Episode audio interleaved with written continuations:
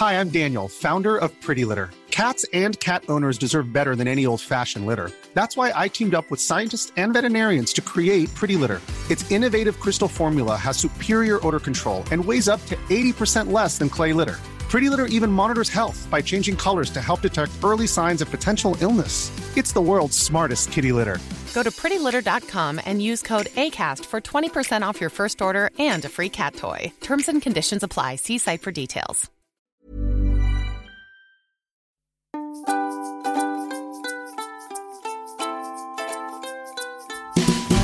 Welcome to Garden Better, the podcast from Better Homes and Gardens magazine. I'm Adam Woodhams. And I'm Jenny Dillon. We're both horticulturalists, and in each episode we'll be dishing the dirt on all things gardening, guiding you through the season and taking a look at what's hot and what's not, and how you can keep things thriving in your own little patch of paradise. Outdoor garden furniture.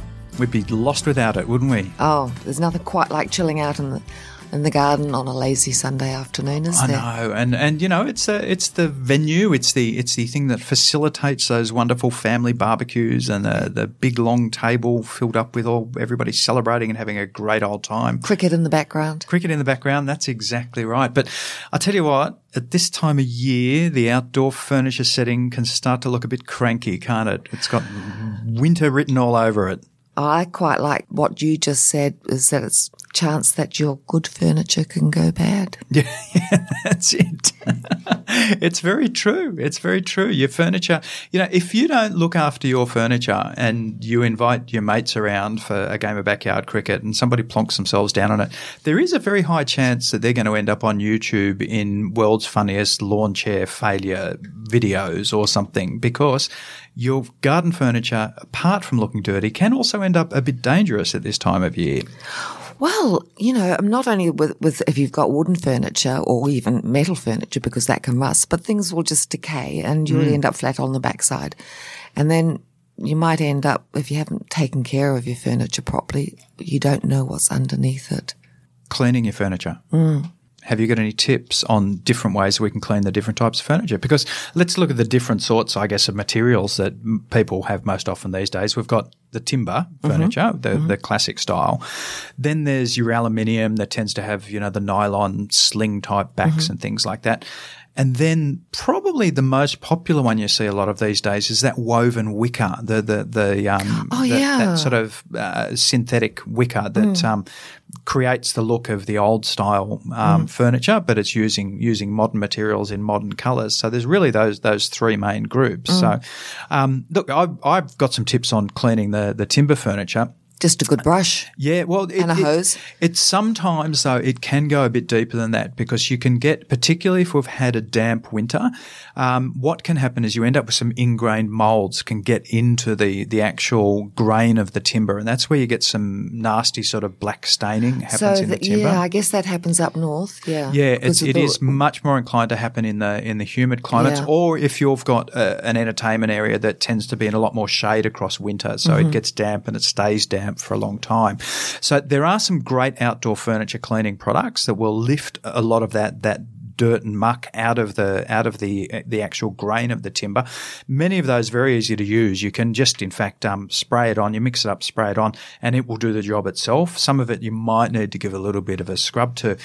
But the most important thing is, let the furniture dry after you've washed and cleaned it like that, and then it needs a good nourishing oil, because timber is, at the end of the day, it's still an organic material. And if you want to stop it splitting, if you want to stop it deteriorating, going that horrible grey colour, then you do need to make sure you're getting some nourishing oils into it at least once a year, and that'll bring your timber furniture back to life. And but also, they quite often, after a couple of years, if you've painted them, they'll need an extra coat of paint. Yes, well, that's it too. And I discovered recently the joys of using an airless sprayer for doing things like that. In the past, I've always hand-painted stuff like that, but I brought an airless sprayer for another project. Absolutely perfect for giving a really good coat of paint to things like outdoor furniture that it can otherwise be a bit fiddly to paint. So have a look at that one, because it's actually a great tool for other projects around the home as well. Because I've got a couple of Adirondack chairs, which I was sitting out on. One night last week, just sitting out there basking away. It was really nice. And I thought, God, these need a clean. Now, the next one, of course, is the aluminium and the slingback type of chairs. They're a lot easier to clean because the aluminium doesn't tend to get really impacted by much. Nothing soaks into it. But those sort of mesh slingbacks, they can get a bit grotty over time. So it's worth giving them a good clean down. Again, you'll find products that are suitable for cleaning them. But often they have cushions on them and the cushions can get a bit mucky. Now, if you're dealing with cushions that have got removable covers, then get those covers off. Many of them are machine washable. Just make sure you stick to the recommendations, all that sort of stuff. And then stick the cushions out in the sun for a while just to give them a bit of air. And that sort of furniture cleans up really well. And the wicker, the faux wicker furniture, it tends to be the same. You'll find that there's some products you can use to clean it down because I have found in experience that they can get really mucky down the crevices and things just from dust. And the weaving, So do give them a good clean, possibly with one of those cleaning products and a hose down with some water. An important thing is if you're going to wash any of your furniture like this, make sure you stand it in the sun to dry before you put it back away. Yeah, because otherwise you can end up right back where you were before. And a little thing too, often though that wicker furniture, not unusual for them to have timber feet on the bottom of them that you may not actually notice. That will need to be treated just like other timber, so make sure you get a bit of oil into that. But apart from that, outdoor furniture can come up looking fresh and as a daisy. Also, I think people need to realise that it is outdoors and so they are going to get a lot more wear and tear. And not through you, but through the weather. Just through the elements. And that is a fact, that the lifespan is going to be limited. One thing that I think people really overlook too is just getting out the spanner or the screwdriver. Once you've given it a clean, go over your furniture from top to bottom and make sure all of those nuts and bolts are tight. So you don't get that YouTube moment. So you don't end up going straight through your chair. So have a look at your furniture, give it a fantastic clean-up. It'll look good as new once you've been out and cleaned it up, and make sure it's nice and safe by tightening up all those nuts and bolts. You're listening to Garden Better from Better Homes and Gardens magazine. Well, Jen, spring is just around the corner and... Can't wait. Yes, I know. And as we mentioned before, the garden probably isn't looking real flash at the moment, is it? No. Well, the thing is that a little bit of work in the garden now... It's kind of like a multiplying effect. You do a little bit now and it can save you a lot of time come spring because you're doing the real foundation work that sets up how well your garden is going to perform in spring. So there's lots and lots of little things you can do that it's a nice time of year to be getting out, enjoying some of that sunshine and warming yourself up while the mornings are still a bit chilly. But I've always believed in when you're doing an all-over garden tidy up, to start from the bottom and work your way up. You sort of got to find a point to start at. Otherwise, you tend to end up a little bit all over the place, I think. You jump from one thing to another. I think that's a really, really good idea for working in the garden like that, because then you've got a plan and you can follow it through, and then you know the next day when you come back or the next weekend where you're up to. Another one too, and I've often applied this to garden design when people say they're just so over trying to work out how to do their garden. Stop looking at everything as one entire thing and break it all up into bite-sized chunks. So, think to yourself, I'm going to do the pruning this weekend and next weekend I'll do some mulching and break it all up into bits that are achievable rather than bouncing around all over the yard like a pinball. Yeah, and also, you know what, I think it's a good time to actually just sort of sit in the garden for a good 10, 15 minutes, half an hour with a cup of coffee or a glass of wine and have a look at, because there's so little activity in the garden now, you can actually see, while you were talking about the overall picture, you can actually sort of look at individual parts of the garden and see where you could make improvements come spring, thinking absolutely about all that sort of stuff. The point I like to start at, as I said, start at the bottom, work your way up, fertilising. Very important at this time of year because it's giving your garden a good feed that's going to really wake it up and give it that energy to run through spring. And also, I think also before you do the bit of fertilising is give your garden a bit of a dig around as well, because, I mean, the fertiliser is really important. It replenishes the garden after all the activity in summer, but it just needs a little bit of aerating as well, I think. Yeah, well, absolutely. I think there's many people still think in the old school way of feeding the plants without thinking about feeding the soil, and looking after the soil with that little bit of husbandry of fluffing it up a little bit, particularly if you're adding some nice composts and manures in there, you're feeding the soil, not just the plants. And that's the important thing if you want a really, really healthy garden, is to basically be feeding the whole lot and getting everything. And it's just the start of a big job. I mean, you kick it off and then all those little creatures underneath will start moving as well, and they'll do all the hard work for you. That's the point, is that it's basically a giant community underground as well as there is one above ground. Now, if you have a watering system as well, great time of year. Chances are you dialed it down a bit for winter, or you might have even completely turned it off. Now's the time to reevaluate how often that should be running and maybe turn that back on or increase the cycle. Mulch. I'm an enormous fan of mulch. I think it's the single most significant sustainable thing you can ever do in the garden. Mm-hmm. Now is the time to be getting some mulch onto your plants, because most of the time you need to top up mulch about every year to year and a half. And I basically think the best thing to do is just get in a habit of making it a spring task. So top your mulch up. Yep. And how are your plants looking? I mean, stuff needs a tidy up, doesn't it, Jen? I mean, it's just looking that little bit scraggly and rough after winter. I think you really have to get a move on with your trimming, because once spring hits, they're just going to go berserk. And I think things like vines and creepers, you have to really, really cut back. And also it's a good opportunity to sort of figure out where you want your climbers to go. They often go in the wrong direction. Yeah, because they tend to go whatever way they want. What's the expression? They're geotrophic and phototrophic. So basically they'll follow gravity and follow the sun. So they'll basically go directions. It pretty much means whichever way you don't want them to go, that's where they'll go. Yes.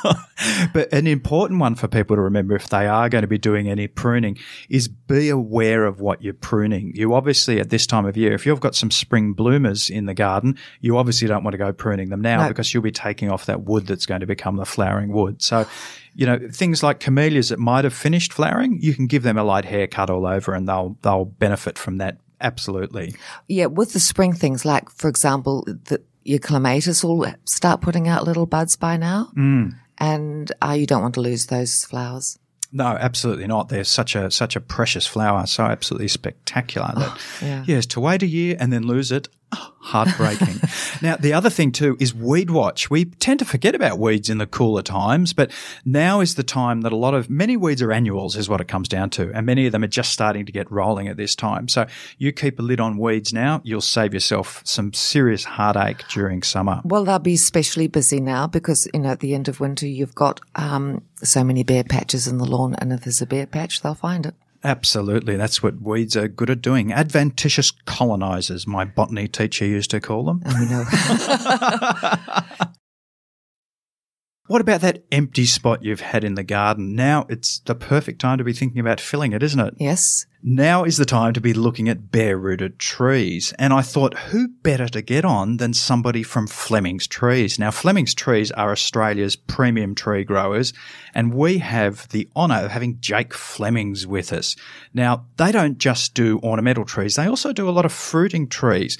And now is the time for bare-rooted, as I mentioned, and Jake is going to tell us all about how to select them and how to plant them. Great. Jake Fleming from Fleming's Nurseries, welcome, mate. And look, first off, I've got to say congratulations on 100 years of Fleming's Nurseries. That's an amazing record in the nursery industry. Tell me a little bit of the history of the family. Well, thank you very much, Adam. And firstly, thank you for having me.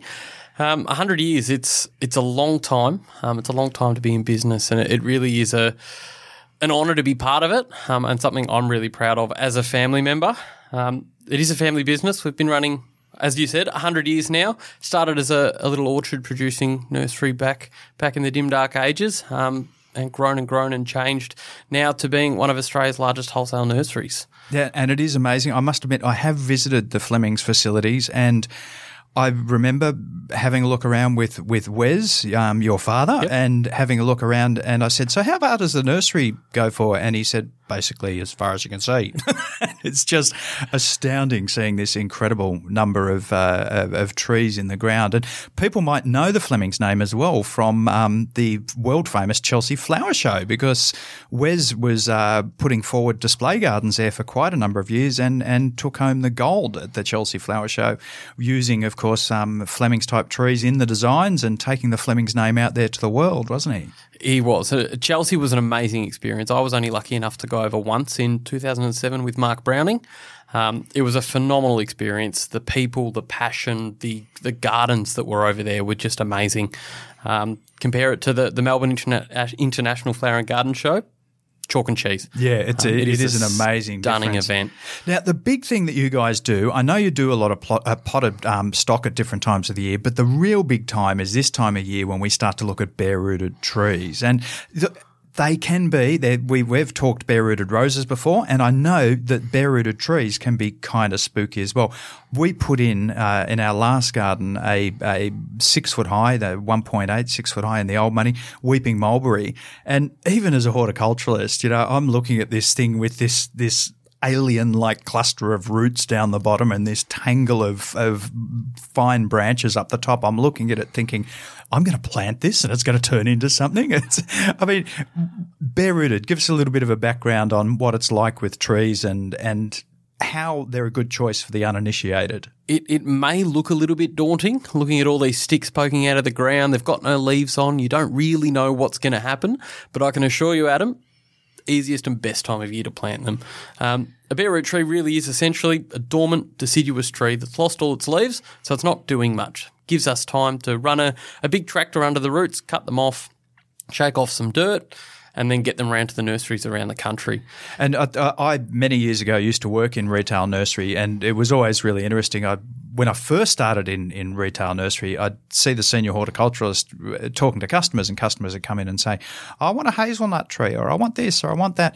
And the horticulturist would either write them down in a book, or he'd say, yeah, come back and see us in winter, come back and see us in winter, just sort of giving people the flick. And it was only once I'd been there a couple of seasons I realised that there's this enormous range of stuff, because people tend to think of a company like Fleming's primarily for ornamental trees, but you do this incredible range of fruit trees, including nut trees and incredible numbers of stone fruits. So that's one of the bonuses, isn't it, for people at this time of year to be looking at that different range, that extended range of species that are out there.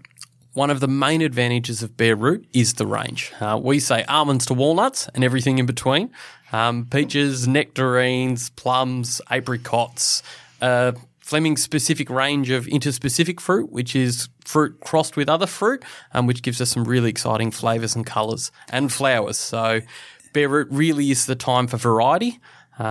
We provide a lot more species, different cultivars during winter, because they're younger, they're cheaper, easier to produce and easier to ship around the country. Well, and I often recommend the fruit trees as being some of the best sustainable trees, because you've got these incredible advantages. I learnt the love of gardening in my nan's garden out at Parramatta way back, you know, many, many years ago.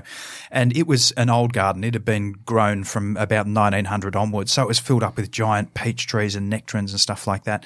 And they were fantastic, because in summer you got this really deep shade, and then when the shade was just starting to ease back a bit, you'd get all the fruit starting to come on. So you get this beautiful crop of stone fruit. In winter, the sun flows through to the house, and then in spring, that flowering display. It's just an absolute knockout. Personally, I reckon you can't beat them. Now, I mentioned before the size of Fleming's Nurseries. How many acres do you guys cover? What's your scale of growing? It's a lot these days, and it's actually growing as time changes. The bare root nursery in Monbog is only about 100 acres these days, with the container nursery, which is our potted nursery, about 50 acres, and our advanced tree nursery about 50 acres also. In the last 5 years, we purchased a nursery up on the Sunshine Coast too, which is amazing.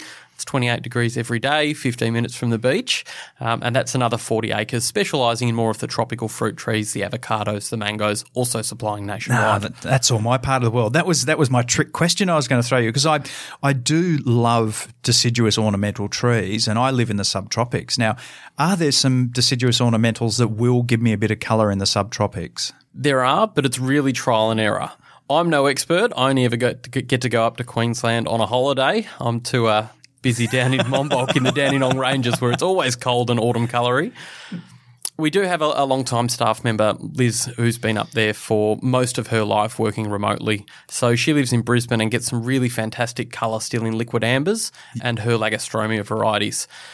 The Autumn Blaze, or the Acer rubrum, Acer freemanii Autumn Blaze, is also the lowest chill Canadian maple, which trial and error, you could get some really good results with. Yeah, okay. I'll give it a go because I know there are some liquid ambers in our street that seem to colour up quite well, but I will have a look at that. Now, a lot of people these days are gardening in smaller spaces and they think fruit trees and they think, yeah, I need a full-size yard. Are there some fruit trees that are going to do well in pots and small spaces like courtyards or even just the small backyards that people have these days? Absolutely. It's really exciting, the range that's coming out on the market these days for the smaller gardens. As everyone knows, Australia's gardens are getting smaller. I personally live in a one-bedroom apartment in Collingwood with a little 2x2 metre balcony, and I've still got fruit trees on my garden. There are beautiful tricksy ranges of peaches, nectarines, cherries that are fantastic and will live a long time and produce great fruit on a balcony in a small courtyard. It's really about the right tree for the right environment. Speak to your local garden centre. They'll be able to give you all of the advice and point you in the right direction. And, of course, there's great techniques that people can look into, those classic techniques like espaliers where they can train an apple tree or other different varieties of fruit trees on a flat surface. So you can get like a screen of a fruit tree, which can be a fantastic way in small spaces in particular. Hey, look, just before we wrap up, have you got some top tips for the folks if they want to plant a bare-rooted fruit tree? Bare root, keep it simple. Pruning and watering, they're the two most vital things when planting a bare root tree. So when we dig it out of the ground back in Monbog, we actually take or leave half the roots behind. So it's really important when you're putting the tree in the ground to cut the top back by 30 or 50% just to give the tree the best chance in spring to shoot away. A little bit of fertiliser come springtime will do it all the world of good and your tree's growing beautifully. Awesome. Thank you very much, Jake Fleming from Fleming's Nursery. It's been great having you in, mate. Thanks for having me. Gardening by the Moon with Milton Black. Hi Milton, how are you? Very well, Jenny, and this is really, really going to be an interesting period for gardening because we're coming out of that heavy winter and getting ready to zip into that spring.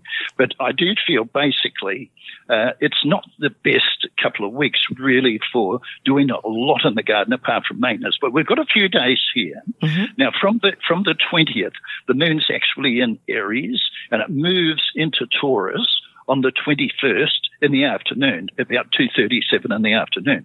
So what you can actually do here on the 20th and the 21st, you can transplant on the 20th. And on the 21st, you can actually put your root crops in at that stage too. And if you haven't put in your deciduous trees and you're still waiting to get in there and do it at the last minute, then I would suggest you put in your bare-rooted trees between the 20th, 21st, 22nd and the 23rd.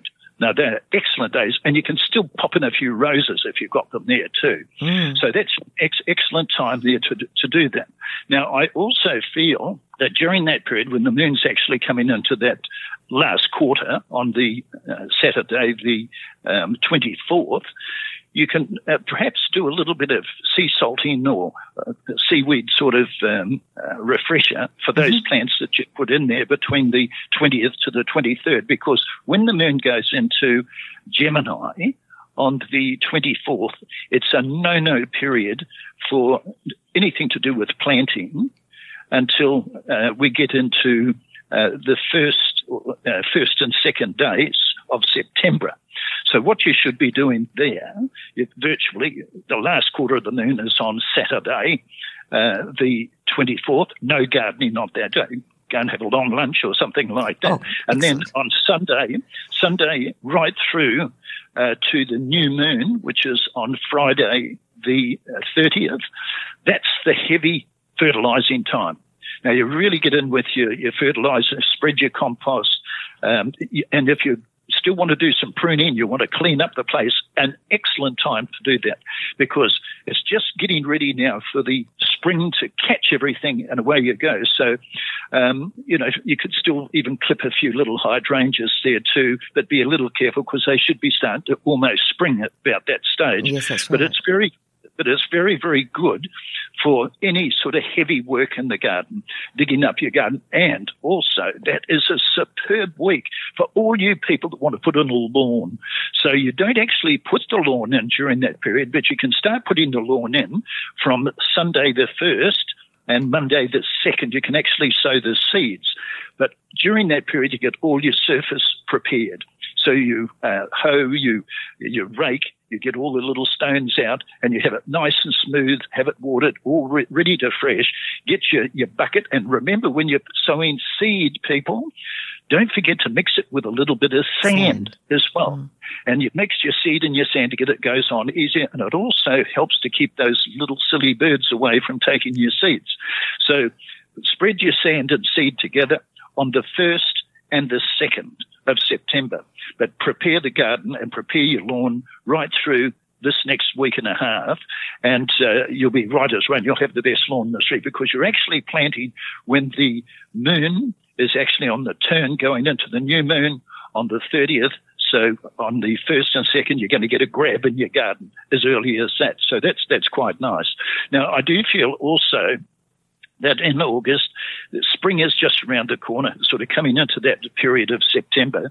So your flower gardens, your shrubs and trees and roses and all that should be starting to really pop. Your bulbs should be starting to show through the soil, and a light dressing of potash too during that period of the 25th to the 29th, a nice light sort of dressing of potash to strengthen the flower stems of your bulbs during that period. That's going to be absolutely great. And don't forget to get rid of all that dead foliage.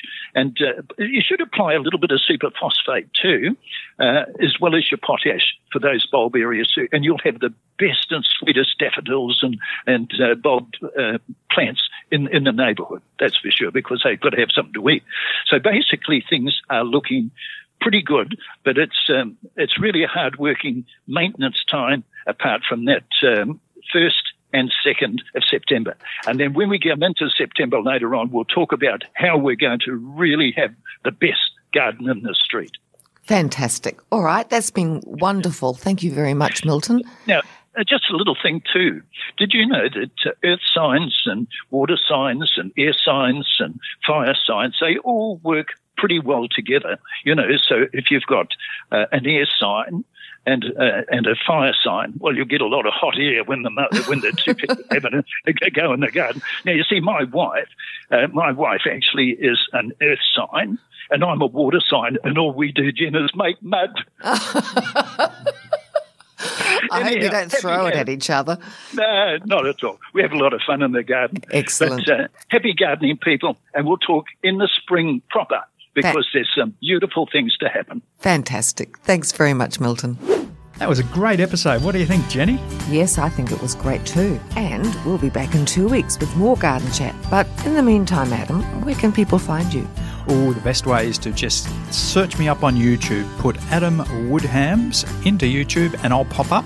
Not the guy that does the fast fours and rotaries. I'm the guy that does gardening and landscape and all sorts of DIY stuff. Fantastic. And if they want more garden inspiration before the next episode, follow us on Instagram at BHGAUS. Thanks, Jenny. See you next time. Sure. See you then.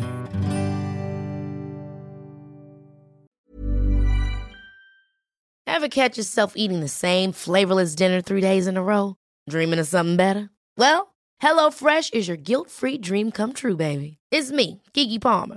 Let's wake up those taste buds with hot, juicy pecan-crusted chicken or garlic butter shrimp scampi. Hello Fresh. Stop dreaming of all the delicious possibilities and dig in at HelloFresh.com. Let's get this dinner party started.